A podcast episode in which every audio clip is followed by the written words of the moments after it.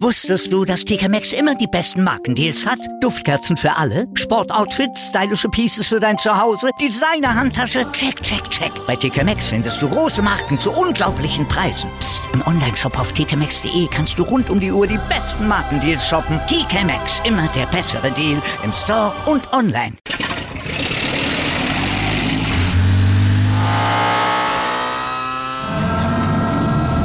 Von 0 auf 100. Aral feiert 100 Jahre mit über 100.000 Gewinnen. Zum Beispiel ein Jahr frei tanken. Jetzt ein Dankeschön, rubbellos zu jedem Einkauf. Alle Infos auf aral.de. Aral, alles super. Anwurf. Der Handball-Talk auf meinsportpodcast.de. Hallo und herzlich willkommen zur neuen Ausgabe von Anwurf, eurem Handball-Talk auf meinsportpodcast.de. Ja, der am heutigen Montag wollen wir über die Ereignisse am Wochenende sprechen. Natürlich von der deutschen Mannschaft, aber auch von den anderen Spielen in den beiden Hauptrundengruppen und natürlich darüber reden, wie jetzt der aktuelle Stand aussieht. Ein bzw. zwei Spieltag vor Schluss, denn die Hauptrundengruppe 1 hat ja erst am heutigen Montag ihre zweite, äh, zu ihren zweiten Spieltag, also zweiten Spieltag vor Schluss im Endeffekt. Ähm, deswegen wollen wir darüber sprechen. Mein Name ist Sebastian Mühlenhoff und ähm, ich habe wie gewohnt meinen geschätzten Experten an der Seite, Tim Detmer. Hallo Tim. Hallo Sebastian. Ja, Tim, lass uns ähm, ja wie gewohnt anfangen mit der deutschen Mannschaft, die ja gegen Sp äh, Schweden gespielt hat. Letzte Chance noch ins, äh, in die ins, ins Finale oder Halbfinale noch drum zu kämpfen. Am Ende verliert man mit 21 zu 25 gegen Schweden. Ähm, ja, da, also da war mehr drin, muss ich glaube ich ganz ehrlich so sagen. Da war definitiv mehr drin. Also man hat, hm, ja, man hat sich eigentlich selbst geschlagen. Ja. Das muss man leider so konstatieren, was, was man natürlich positiv werten kann, weil man die Chance hatte, aus eigener Kraft gegen den, das darf man auch nicht vergessen, amtierenden Vize-Weltmeister vom letzten Jahr hier zu gewinnen. Und da hat man dann in einigen Situationen zum einen ja die fehlende Erfahrung auf dem Niveau gegen solche Gegner, die fehlende Cleverness in einigen Situationen und vor allem halt die fehlende Eingespieltheit gesehen. Das ist ganz klar. Ähm, aber ich finde, das war vor allem ja, über 45, vielleicht knapp 50 Minuten wirklich eine sehr gute Leistung, vor allem in der Defensive wieder. Also die Defensive, muss man sagen, hat sich gefunden. Äh, jetzt in den letzten Spielen. Golavinczek im Mittelblock sehr, sehr gut. Ähm, auf den Halbpositionen waren es äh, hauptsächlich Wiede und Köster, die es, finde ich, auch sehr, sehr gut gemacht haben und auch in ja, Situationen, wo die Schweden dann hier und da die Chance hatten, nochmal wegzuziehen, Ballgewinne forciert wurden und also da kann man definitiv drauf aufbauen. Ja, dass dann hier und da die Fehler, Fehler vorne passieren. Wie gesagt, das ist jetzt nichts Neues. Das ist in der Situation, in der sich die Mannschaft dann auch befindet. Ich glaube insgesamt jetzt bei diesem Spiel auch mit zehn Nachnominierten. Gut, also ja, das muss man dann auch irgendwie in der Betrachtung mit einbeziehen. Das ist dann auch relativ klar, dass da nicht alles perfekt passen kann. Und klar sieht es dann blöd aus, wenn dann so ein Pass über drei Meter nicht ankommt. Ähm, ähm, das sind so Dinge, die sollte dann, ja, die sollte man dann auch versuchen, irgendwie abzustellen. Ähm, aber gut, vielleicht gab es dann hier und da auch mal ja, kleine Kommunikationsprobleme, Missverständnisse, was die Laufwege angeht das muss man dann leider so hinnehmen und dann sind die Schweden dann auch einfach wirklich abgezockt am Ende und bringen das dann doch über die Bühne. Ja, da hast du definitiv recht. Also, wie gesagt, man hatte so viele Möglichkeiten. Man hat insgesamt 13 Mal Turnover produziert, also 13 Mal den Ball verloren. Das ist natürlich eine enorm hohe Anzahl, wenn man auch guckt, dass die das nur sechsmal gemacht haben, dann hat man da einen Unterschied von sieben. Äh, und das ist halt, wenn du guckst, vier Tore Rückstand, ähm, sind mögliche Möglichkeiten, dass man da hätte dieses Spiel gewinnen können. Ähm, man hat mir teilweise Situationen zu hastig nach vorne gespielt, dann versucht mit Zwang dieses schnelle Tempo-Gegenstoßspiel zu forcieren, aber das Problem ist, die Schweden haben halt ein gutes Rückzugverhalten und konnten dort immer wieder die Bälle abfangen. Ähm, da muss das Team sicher cleverer sein, also da müssen sie es auch auf jeden Fall lernen. Bei einigen, ähm, bei einigen erfahren hat es mich aber sehr gewundert, dass sie es nicht hinbekommen haben. Also Fabian Wieder hat auch so ein paar Bälle mit dabei, wo ich mich doch sehr gewundert habe, dass er das als erfahrener Spieler nicht hinbekommen hat, ähm, da auch mal ein bisschen Ruhe in die Partie reinzubringen, denn man hat es ja gesehen, die schwedische Abwehr hat sich schwer getan gegen den deutschen Angriff. Ähm, also klar, natürlich der deutsche Angriff hat auch ein bisschen auch Probleme gehabt, also das Spiel über Außen nicht so richtig funktionierte, auch da hat noch immer die Tiefe gefehlt, aber insgesamt hatte man eigentlich gute Möglichkeiten, man hat auch sehr treffsicher gespielt, ähm, nur sieben Paraden hatten die schwedischen Torhüter, das war schon, schon echt gut angesichts der Klasse, die ja Andreas Palika ja ausstrahlt, also von daher, ähm, ja, da war definitiv mehr drinne und das ist natürlich jetzt enorm bitter. Man hat wieder relativ wenig Tore geworfen, man nur sogar nur 21, nachdem man ja zuletzt nur 24 und 23 erzielt hat. Also man merkt so ein bisschen, wo der Schuh begraben ist. Natürlich klar, die Eingespieltheit ist da das große Thema. Nach, aber wie gesagt, noch nach drei Spielen erwarte ich da jetzt mittlerweile auch einen kleineren Schritt nach vorne. Das ist natürlich, wie gesagt, nicht einfach, klar, aber ähm, ein bisschen besser und ein bisschen mehr Tore hätte ich mir auch gerade erwartet, nachdem es ja auch dann gut lief, dann auch gegen Spanien dann auch teilweise. Ähm, ich bin mal gespannt, ob es vielleicht gegen Russland dann hinbekommen, dann mal wieder 25 plus Tore zu erzielen, ähm, weil ich glaube, die Qualität haben wir definitiv in den Reihen, aber wie gesagt, da muss dann auch mehr kommen und ähm, ich, was ich auch eigentlich interessant zu sehen fand, ist, dass Philipp Weber fast gar nicht gespielt hat in der zweiten Halbzeit oder auch im Spiel relativ wenig. Spricht aber, glaube ich, auch dafür, dass ähm, das Spiel auch ohne ihn relativ gut funktioniert hat. Also ich hatte nicht das Gefühl, dass er jetzt unbedingt wieder zurückkommen muss, Tim. Nee, ich finde, es war definitiv nicht schlechter ähm, ohne ihn. Vielleicht sogar einen Ticken besser. Also ich finde, ähm, Köster hat in einigen Situationen oder generell in diesem Spiel wirklich viel Verantwortung übernommen. Klar waren da auch ein, ein, zwei Würfe dabei, vor allem als es unentschieden stand, verpasst man es zweimal in Führung zu gehen. Da ähm, ist, glaube ich, einmal ein Anspiel an den Kreis, was äh, nicht funktioniert von Köster. Einmal nimmt er sich den Wurf deutlich zu früh und zu überhastet. Aber gut, bei ihm kann man das, finde ich, noch verschmerzen, daraus wird er lernen, alles okay. Ähm, was ich auch sehr interessant fand, war, dass beim Stand von 17 zu 19, 10 Minuten vor Schluss, ähm, der Rückraum Köster, Stutzke und Schmidt war. Also ähm, ja, in dieser Situation, dass Gislason diesen drei Spielern, die wie gesagt auf diesem Niveau komplett unerfahren sind, für Stutzke war es glaube ich sein fünftes Länderspiel, wenn ich es richtig mitbekommen habe. Ähm, also denen da die, ja, die Möglichkeit zu geben, sich weiterzuentwickeln, fand ich sehr, sehr gut. Und ähm, ja, sie haben es teilweise auch nicht schlecht gemacht. Vor allem Stutzke hatte am Anfang, glaube ich, wieder so ein, zwei Angriffe, wo er reinkommen musste, wo er sich noch ein bisschen schwerer getan hat, aber auch danach gut auf die Lücken gegangen. Also da ist Potenzial definitiv vorhanden. Und ähm, ja, zu Philipp Weber, wie gesagt, ich finde, dieses Turnier hat einfach endgültig gezeigt, dass wir von dem Gedanken von Philipp Weber als Mittelmann der deutschen Nationalmannschaft endgültig uns verabschieden sollten. Das funktioniert, wie gesagt, gegen kleinere Gegner, die man auf jeden Fall schlagen muss, ganz okay. Er hat immer mal wieder, vor allem als Passgeber, Situationen, die die ja sein Potenzial da aufblitzen lassen, aber das kann er nicht konstant und vor allem nicht gegen Top-Nationen abliefern. Das war einfach wieder keine wirklich gute Leistung von ihm.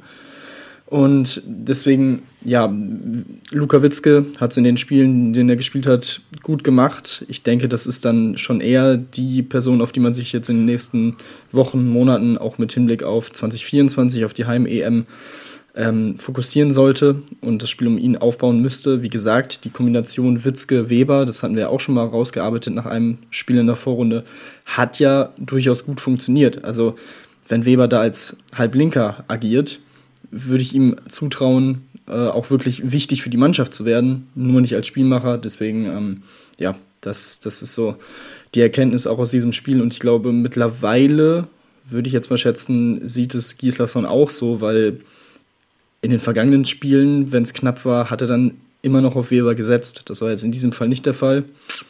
Mal schauen, ob das jetzt ein Fingerzeig ist oder einfach nur, ja, keine Ahnung, irgendwelche anderen Gründe hatte. Ähm, da müssen wir mal abwarten, aber ich denke mal, ja, das, das sollte eigentlich äh, relativ klar zu sehen sein. Das glaube ich eigentlich auch, dass, dass Philipp Weber nicht mehr ist. Was man eher noch, was man auch vorstellen könnte, ist Julian Köster auf Mitte und Weber auf halb links, weil auch Julian Köster auch mehr noch das Auge für seinen Mitspieler hat, hatte auch wieder ein gutes Spiel, wie ich finde, vier von fünf, drei Assists hat er noch mit dabei gehabt. Gut, klar, hat auch wieder einige Bälle verloren, ja, das ist so, aber das ist ein junger Spieler, der zum ersten Mal gegen solche richtig Top-Leute spielt auf so einem Niveau, deswegen verzeihen wir ihm das, da wird mit Sicherheit seine Lehren draus ziehen insgesamt, aber trotzdem ist es natürlich ähm, sehr, sehr schön zu sehen, dass er das wirklich gut spielt, tolle Aktionen auch immer wieder zeigt und auch man für so Überraschungsmoment einfach gut ist. Und genau das ist das, was die deutsche Mannschaft noch in ihrem Spiel offensiv einfach braucht, so Überraschungsmomente im Endeffekt. Und deswegen äh, schön zu sehen, dass er dort ähm, ja Spielzeit bekommt, eine Möglichkeit ist, ein Versprechen für die Zukunft. Bin auch sehr gespannt, wann er dann in die Bundesliga dann hochkommt, ob es mit Gummersbach ist oder ob dann ein anderer Verein sagt, wir wollen ihn unbedingt haben jetzt nach dieser EM. Könnte ich mir auch sehr, sehr gut vorstellen auf jeden Fall. Also von daher, ähm, das verspricht einiges an, an Potenzial, an interessanten äh, Möglichkeiten, die man dort hatten kann. Ähm, lass uns noch über Henrik Wagner sprechen, der reingekommen ist, eins von zwei, ähm, nachdem er sich dann ja endlich freitesten durfte. War aber nur kurz, denn wie er selbst sagt, hat ihm die Luft danach gefüllt und das ist natürlich etwas, was bedenklich stimmt. Und wenn man jetzt auch hört, dass schon ganz viele der positiv getesteten abgereist sind, also insgesamt von 10 von 12 schon, ähm, dann spricht das auch dafür, dass man da lieber kein Risiko eingeht. Das kann natürlich dann aber für die Vereine zum Thema werden, wenn sie ihre Spiele zurückbekommen, wenn sie so unter Atemnot leiden. Ähm, da müssen wir mal genau drauf schauen in den nächsten Wochen. Ja, absolut. Und ähm, Erik Eggers hat es bei Kreisab auch gesagt, das wurde in den letzten Tagen und Wochen während des Turniers, find, auch finde auch ich, äh, ziemlich runtergespielt. Also es hieß ja eigentlich immer, auch bei anderen Nationen, ähm, ja, okay, dann nach fünf Tagen kann er sich freitesten, bla bla bla. Natürlich macht man, äh, macht man vorher medizinische Untersuchungen aber also die gab es bei Wagner ja definitiv auch. Das wurde ja auch so offen kommuniziert, dass er auch extra ja, ein Herzspezialist ähm, mit im Team dann ist oder mit dazugeholt wurde, eben für diesen Fall, dass ein Spieler nach der Infektion während des Turniers noch nachnominiert werden kann oder wieder zurückgeholt werden kann. Und da scheinen die Tests ja ja, so ausreichend gut verlaufen zu sein, ähm, dass, dass er das Go bekommen hat und auch nach dem Aufwärmen hat er ja signalisiert, jo, mir, mir geht's gut, ich bin fit. Ähm, da hat Gislason auch gesagt, ja, das ist dann am Ende schön und gut, aber wenn du dann drei, vier, fünf Minuten ähm, hin und her rennen musst in so einem EM-Spiel, ist es halt nochmal eine andere Belastung als beim Aufwärmen, was ja auch völlig klar ist. Aber ja, das ist definitiv wirklich besorgniserregend, wenn du, vor allem wenn du überlegst, ja, wie viele Spieler sich bei dieser EM infiziert haben. Ähm, ja, da muss man, müssen wir auf jeden Fall in den nächsten Wochen und Monaten mal drauf achten, wie sich das dann in der Bundesliga, in der Champions League so entwickelt und wie die Spieler dann auftreten. Aber ja, wirklich ähm, gut sieht das irgendwie nicht so ganz aus. Und ja, hoffen wir mal, dass es nur bei Einzelfällen bleibt. Aber ja, es ist, denke ich mal, wirklich ja, einfach eine sehr, sehr prekäre Situation. Auf jeden Fall. Und vielleicht müssen wir uns einfach mal auch jemanden einladen, damit er dann drüber sprechen kann, wie es ihm dann auch danach geht. Also irgendwie so in zwei, paar Wochen. Gucken wir mal, ob wir vielleicht jemanden bekommen, der von den Infizierten, der dann auch sagt, wie es ihm gegangen ist, mit, jetzt auch mit, mit den Nebenwirkungen oder mit den Nachwirkungen im Endeffekt. Ähm, ja, gab es auch in der Bundesliga den, den Fall bei Erlangen. Ich habe den Namen von dem Spieler vergessen, der auch lange damit zu kämpfen gehabt hat, mit den, mit den Nachwirkungen von einer, einer Corona-Erkrankung. Also von daher wollen wir natürlich da weiter drauf schauen, aber vielleicht noch jetzt so ein abschließendes Wort, Tim. Ähm, müssen wir auch über die Torhüter verlieren. Ähm, vier Paraden, Quote von 14 Prozent, ist jetzt nicht sonderlich gut. Und wenn ich mir bitte angucke, hat er viele Bälle unglücklich kassiert. Also, ähm, so richtig glücklich mit der Torhüterleistung über das ganze Turnier bin ich bisher nicht wirklich. Nee, nicht wirklich. Also hier und da hat man ja durchaus die Torhüterleistung. Ja. Klim, Klimke zum Beispiel, also auch Bitter hatte und Redmann hatte auch seine Momente. Ähm, in dem Spiel leider gar nicht. Und das ist ja auch so eine Geschichte dieses Spiels. Stell dir vor, du hast nur eine annähernd solide Torhüterleistung. Also ähnlich wie die Schweden in diesem Spiel, die glaube ich auch nur sieben Paraden hatten. Ähm, was jetzt auch nicht überragend ist. Also 28 Prozent, das ist solide. So. Und das wären schon mal quasi drei Gegentore weniger, wäre man auf eins ran. Ähm, wenn du dann nochmal zwei, drei Dinger wegnimmst, dadurch, dass du eben ein paar Dinger hältst ähm, und mehr Selbstvertrauen hast, äh, kann das wirklich reichen für den Sieg. Und auch das muss man sehen, ähm, dass man eben trotz einer eigentlich komplett fehlenden Torhüterleistung hier so lange so gut mithalten konnte. Ja, für die Torhüter finde ich, es ist halt auch schwierig, wenn du über lange Zeit in diesem Turnier auch Probleme im Innenblock hast und in der Abwehr hast, dich da wahrscheinlich nicht so richtig drauf einstellen kannst, wer mit wem oder immer mal wieder äh, wechselnde äh, Leute vor dir stehen hast. Es ist dann definitiv schwierig, bitter, ähm, ja, mit einem bitteren Abend, muss man so sagen. Ähm, er war echt bei zwei, drei Dingern knapp dran, wo, wo es irgendwie, wo er seinen, seinen äh, Oberschenkel berührt und dann noch reintropft oder sonstiges das ist dann ja wirklich einfach ärgerlich und bringt dich dann auch in so eine mentale Abwärtsspirale. Also er saß dann ähm, kurz vor der Pause, als Regmann dann kam, auch auf der Bank. Und ich glaube, da ist ihm, sind ihm einige Situationen nochmal durch den Kopf gegangen äh, in dem Moment. Äh, so sah es zumindest aus. Und da war er auch, ja, das sah sehr leer aus, gedanklich. Also, ja, ich glaube, da weiß er selber, da war mehr drin. Und es ist einfach, ja, sehr, sehr ärgerlich in der Situation. Aber gut, äh, schade. Einfach, einfach schade in der Situation, aber gut, kann man jetzt äh, auch drüber diskutieren, aber gut, so, so ist es jetzt nochmal. Genau, so ist es nun mal. Müssen, müssen, muss er natürlich beide abhaken. Wie gesagt, sind eigentlich nur Nummer 3 und Nummer 4 Torhüter, klar, aber natürlich trotzdem hofft man sich gerade von Yugi Bitter, der sehr erfahren ist, da doch ein bisschen mehr. Ähm, aber ich glaube, er selbst ärgert sich am meisten von allen, ähm, dass er nicht dem Team hat so helfen können, wie er es gerne gemacht hätte. Wenn, wie gesagt, es war möglich, hier gegen Schweden zu gewinnen. Ähm, wie gesagt, am Ende hat es nicht gereicht, 21 zu 25, damit ist Deutschland jetzt definitiv ausgeschieden. Die Chancen auf Halbfinale bestehen gar nicht mehr. Wollen aber auch drüber sprechen, denn ähm, in der Gruppe ist natürlich noch einiges möglich. Die ist ziemlich spannend sogar noch und ähm, natürlich dann auch auf den letzten Deutschen zu sprechen kommen, Russland. Deswegen bleibt dran hier bei Anruf eurem Handball-Talk auf meinsportpodcast.de.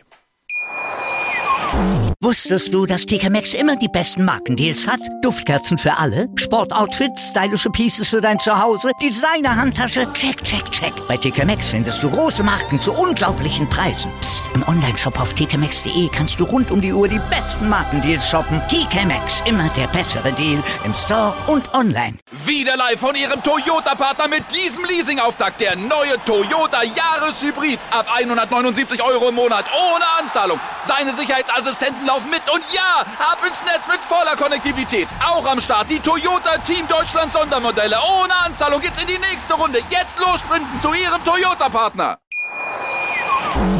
Ja, und jetzt kommen wir zu den restlichen äh, Begegnungen vom Wochenende bei der Handball-Europameisterschaft und wollen dort den Blick erstmal in der deutschen Gruppe behalten und uns mit dem ja, Top-Spiel beschäftigen äh, vom Sonntag.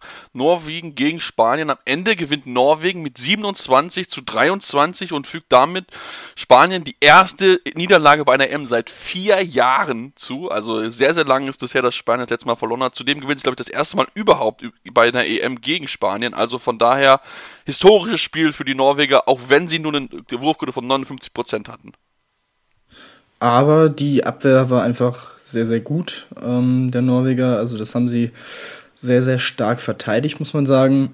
Torhüterleistung, ja, war, war eigentlich ganz gut. Ähm, zehn, zehn Paraden insgesamt, 33 Prozent. Vor allem Severas, als er dann reingekommen ist, 5 von 10, 50 Prozent. Also das ist schon echt stark, was der für ein Turnier spielt. Ähm, auf der anderen Seite, Peres de Vargas zwar neun Paraden klingt relativ viel, aber ich finde, ein wirklich gutes Spiel hat er jetzt nicht gemacht ähm, mit 28 Prozent. Ähm, da hätte ich ehrlich gesagt deutlich früher auch mal auf Corrales gewechselt, denn der schien dann in der letzten Viertelstunde ja, einen ganz guten Tag erwischt zu haben mit 4 von 58 Prozent. Vielleicht wäre dann noch ein bisschen was möglich gewesen für die Spanier. Aber ja, das, das war wirklich einfach sehr souverän von den Norwegern gespielt. Und ähm, jetzt sind sie wirklich auf einem, auf einem guten Weg, haben das Spiel gegen Schweden, ähm, in dem sie es selbst in der Hand haben, was mit ihnen passiert bei diesem Turnier jetzt noch. Und ähm, ja, sie scheinen ins Rollen zu kommen. Und das, obwohl Sargosen wieder in Anführungsstrichen nur vier Tore und vier aus sieben wirft, wieder 57% Quote. Also ich glaube, seine Quote für das Turnier ist auch ähm, kratzt, glaube ich, gerade so an der 50 Prozent oder ist knapp drüber irgendwie so. Wurde, glaube ich, im Kommentar auch gestern gesagt. Also, ja, mm, es gibt noch ein paar Probleme bei den Norwegern, aber wenn sie dann trotzdem gegen Spanier, gegen die Spanier und diese ja wirklich äh, beeindruckende Serie da beenden, ähm, denke ich, wird das auch nochmal einen ordentlichen Boost für dieses letzte Spiel geben. Ja, also ich habe gerade geschaut, es sind 60,78% Wurfquote, also knapp okay. 61%. Ähm, gut profitiert er davon, dass er gegen Polen halt 9 von 10 gemacht hat. Ansonsten wäre es wahrscheinlich ein bisschen tiefer. Ähm, aber natürlich trotzdem, ähm, ja, man, man sieht es auch, es geht auch ohne ihn. Ich meine, du hast wirklich einen, ich finde, einen Sander Overjordet, zwar klar, nur zwei von drei, ähm, aber ich finde, dass er ein gutes Turnier spielt. Auch ähm, einen Erik Toft macht einen tollen Eindruck, gut, da die Quote 4 von 9 ist nicht sonderlich gut, aber trotzdem noch vier Assists mitgespielt. Ähm, wirklich auch ein ne, ne toller Spieler, den man auch dann reinbringen kann mit der zweiten Reihe. Das hat er auch gegen Deutschland sehr gut gemacht. Also insgesamt ist der Kader jetzt oder sagen wir mal, die Last ist nicht nur bei Sander was natürlich sehr, sehr gut ist für diese Mannschaft, ähm, dass sich dann auch mehr Leute noch verlassen können als nur auf Sargosen. Ähm, und durch das heute angesprochen, ich finde, Savras ist ein, ein, überragendes Turnier insgesamt bisher gespielt. Also von daher, ähm, ja, es ist möglich und wir haben jetzt die Dreierkonstellation, ähm, dass drei Teams sechs Punkte haben, Spanien, Norwegen und Schweden. Die Spanier haben das war eigentlich das leichtere Spiel, weil sie halt nicht gegeneinander spielen müssen, sondern spielen gegen die Polen. Ähm, als, als erstes Spiel, das heißt Schweden, Norwegen wissen am Dienstagabend um 20.30 Uhr, ob auch vielleicht unentschieden reichen würde. Ich glaub, weiß nicht, ob sie sich darauf einigen würden, weil es darum auch geht, wer wird am Ende in, oben stehen. Aber ähm, zumindest die Möglichkeit würde bestehen, ähm, falls es dort zu einer Niederlage von Spanien kommt, dass man bei, dass beide Teams weiterkommen könnten. Ähm, da muss man natürlich dann genau drauf schauen. Ähm, denn man muss aber auch, muss ja auch sagen, Tim, die, Schwe die, die Polen haben ja, nur denkbar knapp verloren gegen Russland 9 oder verloren jetzt nicht, aber zumindest hatten sie eigentlich das Gefühl, dass sie gewinnen. Am Ende 29-29. Ähm, ja, in der allerletzten Sekunde oder irgendwie zwei Millisekunden vorm Schluss trifft äh, Kosorotov aus 15 Meter Entfernung ähm, und sorgt nicht nur für Freude bei den Russen, sondern auch bei Frust für den Polen und einen Einspruch der Polen gegen das Ergebnis. Ja, ähm, ich denke mal, dass äh, also es war wirklich eine verrückte Schlussphase. Ähm, wirklich zwei Sekunden vor Schluss machen die Polen den vermeintlichen Siegtreffer, dann direkt die Timeout der Russen und dann eben Kosorotov ähm, aus diesen 15 Metern Entfernung. Aber er ähm, hatte auch einen kleinen Wandertag vor sich oder hinter sich, als er den Ball aus der Hand hatte. Also es waren mindestens vier, ich würde sogar eher zu fünf Schritten tendieren. Und ich auch es war auch wirklich eindeutig zu sehen. Also er hat den Ball nach dem Anwurf bekommen und ist wirklich einfach gerannt. Er ist einfach losgerannt, ohne den Ball nochmal zu tippen. Und ich, also, sorry, das muss man, darauf muss man achten, darauf, das muss man sehen. Aber den muss man auch halten. Also es war ja das auch wirklich komplett, also was was sich äh, was sich der Torhüter der Polen da gedacht hat, weiß ich auch nicht. Also ja okay, es war ein Aufsetzer, ist unangenehm, aber trotzdem aus 15 Metern mit auch mehreren Leuten davor, also wirklich unangenehm für Kosorotov, der einfach nur diesen Wurf abschießen wollte und ähm, ja, also ganz ganz bitter für die Polen sich jetzt darüber zu beschweren oder ja, diesen, diesen Protest einzulegen, also das wird nicht funktionieren. Ähm, das ist ja Tatsachenentscheidung, ähm, eine sehr gravierende, äh, ein sehr gravierender Fehler der Schiedsrichterin, aber ja, so, so ist es normal. Ähm, aber also, das, der darf halt einfach nicht reingehen. Ja, also ich kann jedem nur empfehlen, sich die, äh, sich die Kommentare bei Rasmus Beusen anzuschauen auf Twitter zu dem, zu dem Einspruch-Tweet, den er rausgehaut hat. Das ist ziemlich witzig. ähm, äh, ähm, in Germany, wie say, Tatsachenentscheidung, change your goalkeeper, zum einer, der, einer dieser Beispiele auf jeden Fall sehr, sehr witzig. Aber eigentlich muss man sagen, dass Schibierski einen guten Tag hatte. Eine 11 Paradenquote von 39 Prozent. Ähm, also das schon, äh, schon noch das ein, guten, ein gutes Spiel erwischt hat, deswegen umso bitterer, dass er diesen halt durchlässt. Also das darf halt nicht passieren. Und wie gesagt, wenn man sich das auch anschaut, dann muss man, ich, die beiden Bonaventura-Schwestern auch, auch kritisieren. Wenn sie sich das anschauen, was sie getan haben, weil sie gucken wollten, war der vorher drinne, bevor die Zeit abgelaufen ist, was er gewesen ist, man, man sieht es relativ deutlich, ähm, muss man aber auch sagen, sie müssen sehen, dass der Schritte macht. Also es ist so offensichtlich und es sieht auch, auch nicht natürlich aus. Also wir, wir kennen es ja, dann hat man so auch Gefühl dafür, dann sieht das natürlich aus in seiner Bewegung, sind das drei Schritte oder sind das viel mehr und du merkst es einfach beim ersten Ansehen, dass es einfach schon zu viele Schritte sind. Also, ob es jetzt vier, fünf oder sechs sind, darüber können wir gerne streiten, aber es sind auf jeden Fall mehr als drei. Ich glaube, darauf können wir uns alle einigen.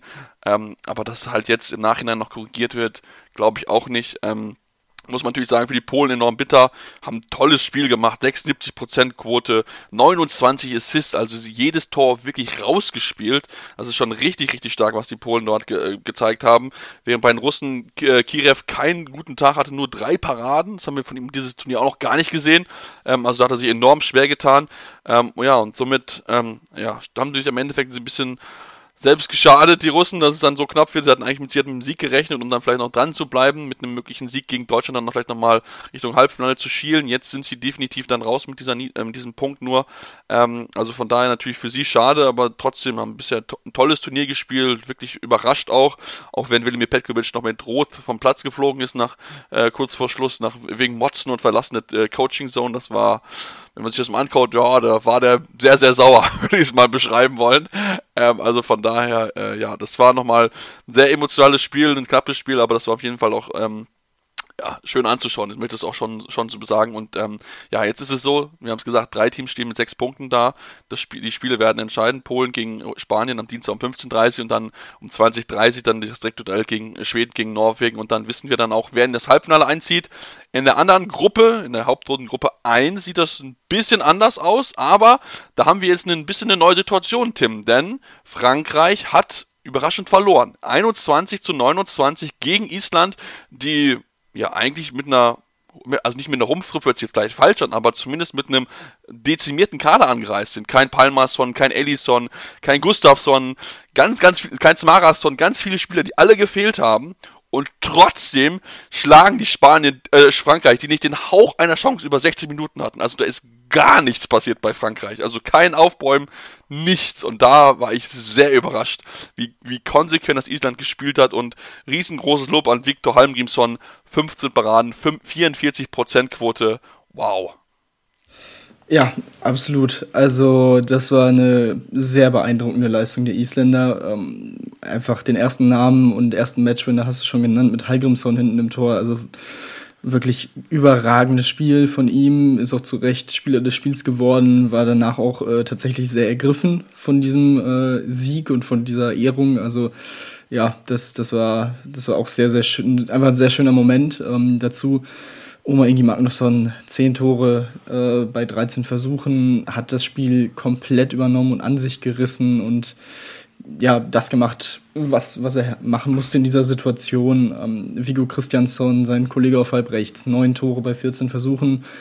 Ähm, auch sehr, sehr gut. Also die beiden waren für 19 der 29 Tore der Isländer verantwortlich. Das ist schon echt eine, eine Marke. Und ja, das, das haben wir auch gesagt vor dem Turnier. Diese halbrechte Position ist schon echt mit ordentlich ähm, ja, Qualität be besetzt bei den Isländern. Wie gesagt, Christiansson äh, in Stuttgart vor allem äh, in der vergangenen Saison sehr, sehr gut.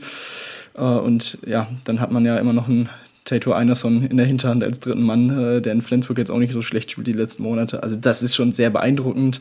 Dazu, ähm, ja, gewinnt man dieses Spiel, obwohl ein Siegwald Gudjonsson auf links außen äh, oder auf rechts außen, der bisher ähm, ja wirklich ein sehr gutes Turnier spielt und auch eigentlich immer gut trifft, nur zwei Tore macht bei drei Versuchen, also gar nicht mal so ins Spiel gebracht werden konnte. Das ist dann auch schon sehr, sehr beeindruckend und ähm, ja, wirklich. Also vor allem die Durchbrüche, vier von vier von Christiansson, zwei von zwei von Magnusson, also das ist schon ja, eine sehr, sehr starke Qualität und ja, das, also das war komplett überraschend. Da hätte ich vor allem nach den Ausfällen überhaupt nicht mit gerechnet.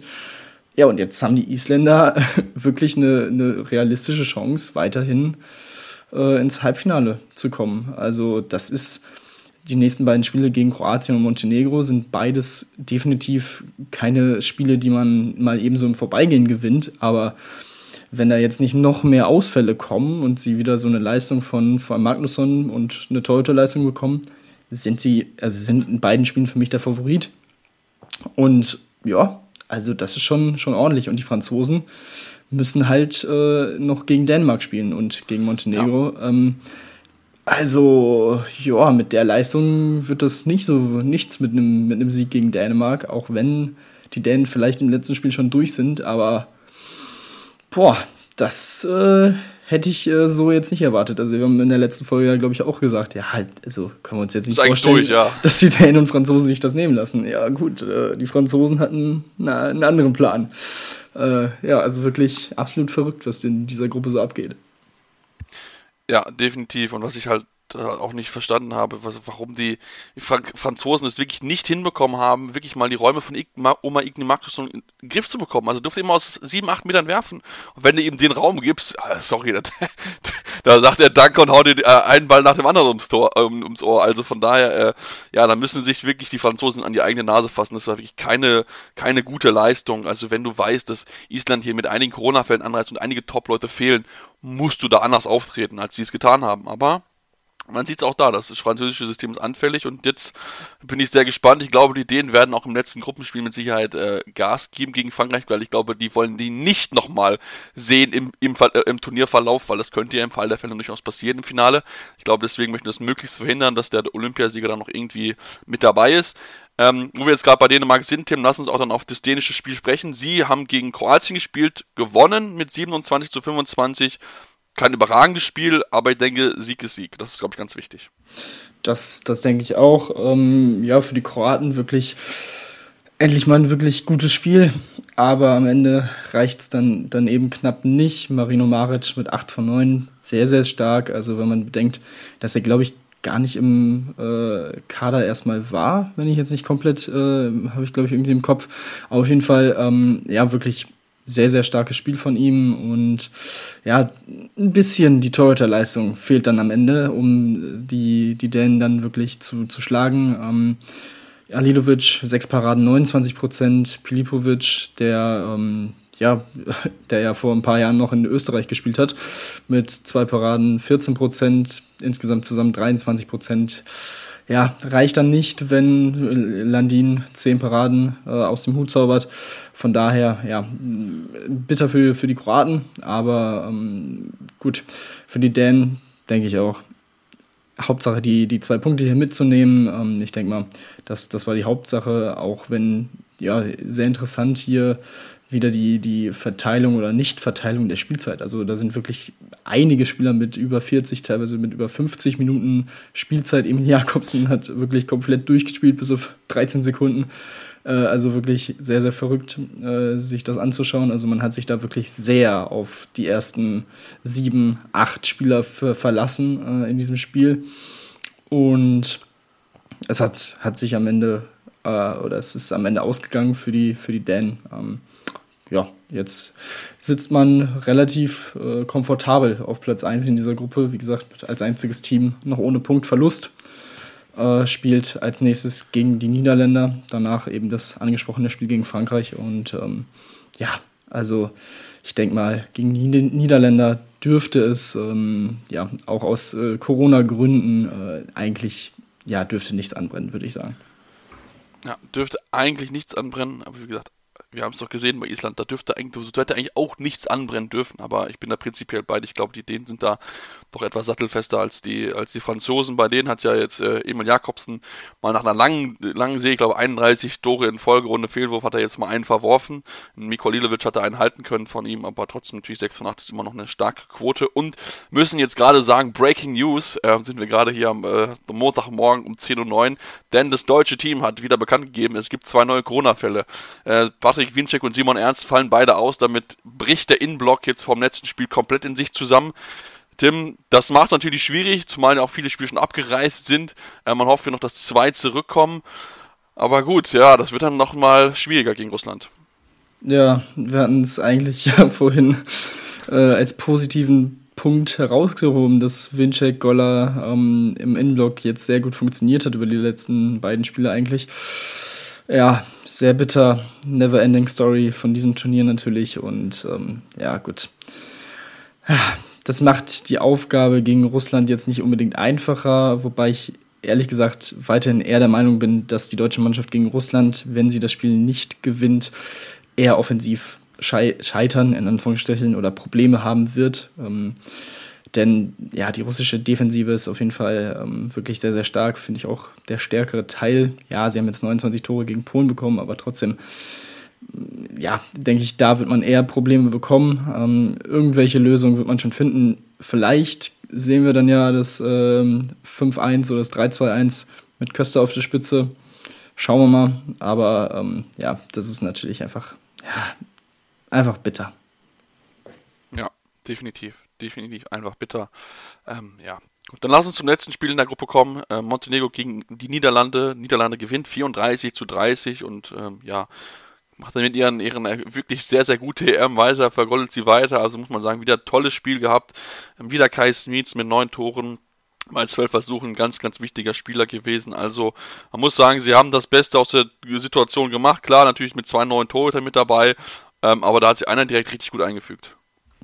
Genau, äh, Thijs van Löwen, Leuven, äh, irgendwie so. Leuven, glaube ich. Ja, ich glaube auch. Ähm, 14 Paraden, 42 Prozent, also wirklich sehr, sehr gut. Ist auch Spieler des Spiels geworden. Ähm, und das ist ja eine ne schöne Story. Ähm, Kai Smits, ja, sehr bitter, ist jetzt Corona-positiv, fällt aus für, das, für ja. die letzten beiden Spiele.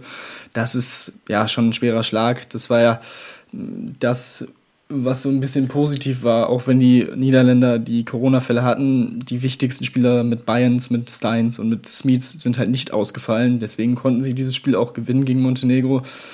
Ja, dass, äh, ja, dass jetzt der Topscorer ausfällt, ist natürlich absolut ähm, fatal für die Mannschaft. Ich denke, das äh, wird man dann auch schon sehen. Ähm, klar, muss man es Luke Steins zutrauen, da trotzdem noch einiges äh, ja, an Furore zu sorgen äh, in, den, in den beiden Spielen. Aber ja, also gegen die Dänen vor allem sehe ich da nicht wirklich die Chance, die realistische Chance. Gegen die Kroaten, die jetzt vielleicht so ein bisschen gestärkt aus diesem Dänemark-Spiel vielleicht auch rausgehen, ja, wird es, denke ich mal, dann auch schwierig, aber mal abwarten. Ich meine, bis Mittwoch kann sich in aller Hinsicht ja noch viel ändern. Ähm, deswegen ja, schauen wir mal, wie, wie es da jetzt zu Ende geht für die Niederländer. Ähm, nichtsdestotrotz, ja, also das ist ein sehr, sehr guter Sieg gewesen. Montenegro ja, hatte ja nach dem Auftaktsieg hier ähm, in der Hauptrunde gegen Kroatien ja vielleicht so ein bisschen noch nach oben geguckt das ist jetzt auch erstmal, erstmal wieder ad acta gelegt. Sehr, sehr bitter, aber ja, nichtsdestotrotz, also beide Mannschaften wirklich mit einem tollen Turnier, dass sie jetzt hier in ja. diesem Spiel aufeinandertreffen und das auch so ausgeht, also wirklich sehr, sehr eng am Ende. Ähm, ja, am Ende die Niederländer ein bisschen besser, vor allem aufgrund der Torhüterleistung. Ja, auf jeden Fall. Also da bin ich, bin ich beide, dass ähm, ja, beide Mannschaften wirklich überzeugt. Ich bin sehr gespannt, wie sich in den abschließenden Spielen beiden schlagen werden, denn wirklich was zu verlieren haben sie nicht. Und Montenegro gegen Frankreich heute Abend, oh, vielleicht, schauen wir mal, ob Montenegro da ansetzen kann, wo die Isländer aufgehört haben. Ähm, zutrauen würde ich es ihnen prinzipiell. Ich meine, sie haben ja auch gute Torte mit Simic hinten drin und auch die beiden Vujovic, Branko und Milos machen das ja auch sehr, sehr gut. Also von daher, ähm, ja, kann mit Sicherheit noch ein bisschen was passieren. Jetzt natürlich offen gerade oben. Nach dem Sieg der Isländer gegen Frankreich bin ich sehr gespannt, wie es dort weitergeht. Ähm, also das könnte dann für die Franzosen wirklich das ausbedeuten. Ähm, aber das werden wir natürlich weiter beobachten. Wir werden uns dann wieder am Mittwoch hier hören, also nochmal vor dem letzten Hauptrundenspieltag in dieser Gruppe. Denn natürlich das deutsche Spiel wollen wir drüber reden am Dienstag, ähm, wie sie sich geschlagen haben gegen Russland. Deswegen uns unbedingt abonnieren, uns auch weiterhin folgen auf Twitter mit dem Handle tim-detmar26, äh, 23 so findet ihr Tim Mainz ist Sepp Master 56, also da ist die 6 richtig hinten. Ähm, damit könnt ihr uns über Handball sprechen und natürlich andere Sportarten. Ähm, ansonsten natürlich weiterhin unseren Podcast folgen und auch gerne eine Rezension da lassen bei iTunes oder auch gerne bei Spotify gibt es ja jetzt mittlerweile die Option, uns da ja, Sterne zu hinterlassen. Natürlich am liebsten 5 Sterne, aber auch gerne konstruktive Kritik. Was können wir besser machen? Woran können wir arbeiten? Versuchen auch natürlich unsere technische Qualitäten weiter auszubauen, damit das die Hörerfahrung für euch ähm, natürlich die bestmögliche ist. Und ähm, ja, da gibt es uns dann spätestens am Mittwoch wieder hier bei Anruf, eurem Handball-Talk auf meinsportpodcast.de.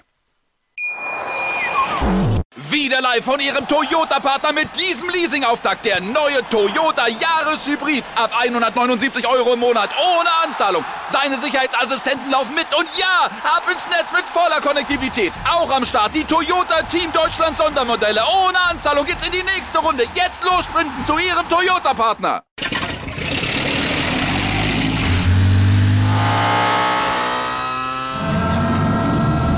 Von 0 auf 100. Aral feiert 100 Jahre mit über 100.000 Gewinnen. Zum Beispiel ein Jahr frei tanken. Jetzt ein Dankeschön, rubbellos zu jedem Einkauf. Alle Infos auf aral.de. Aral, alles super. Anwurf. Der Handball-Talk auf meinsportpodcast.de.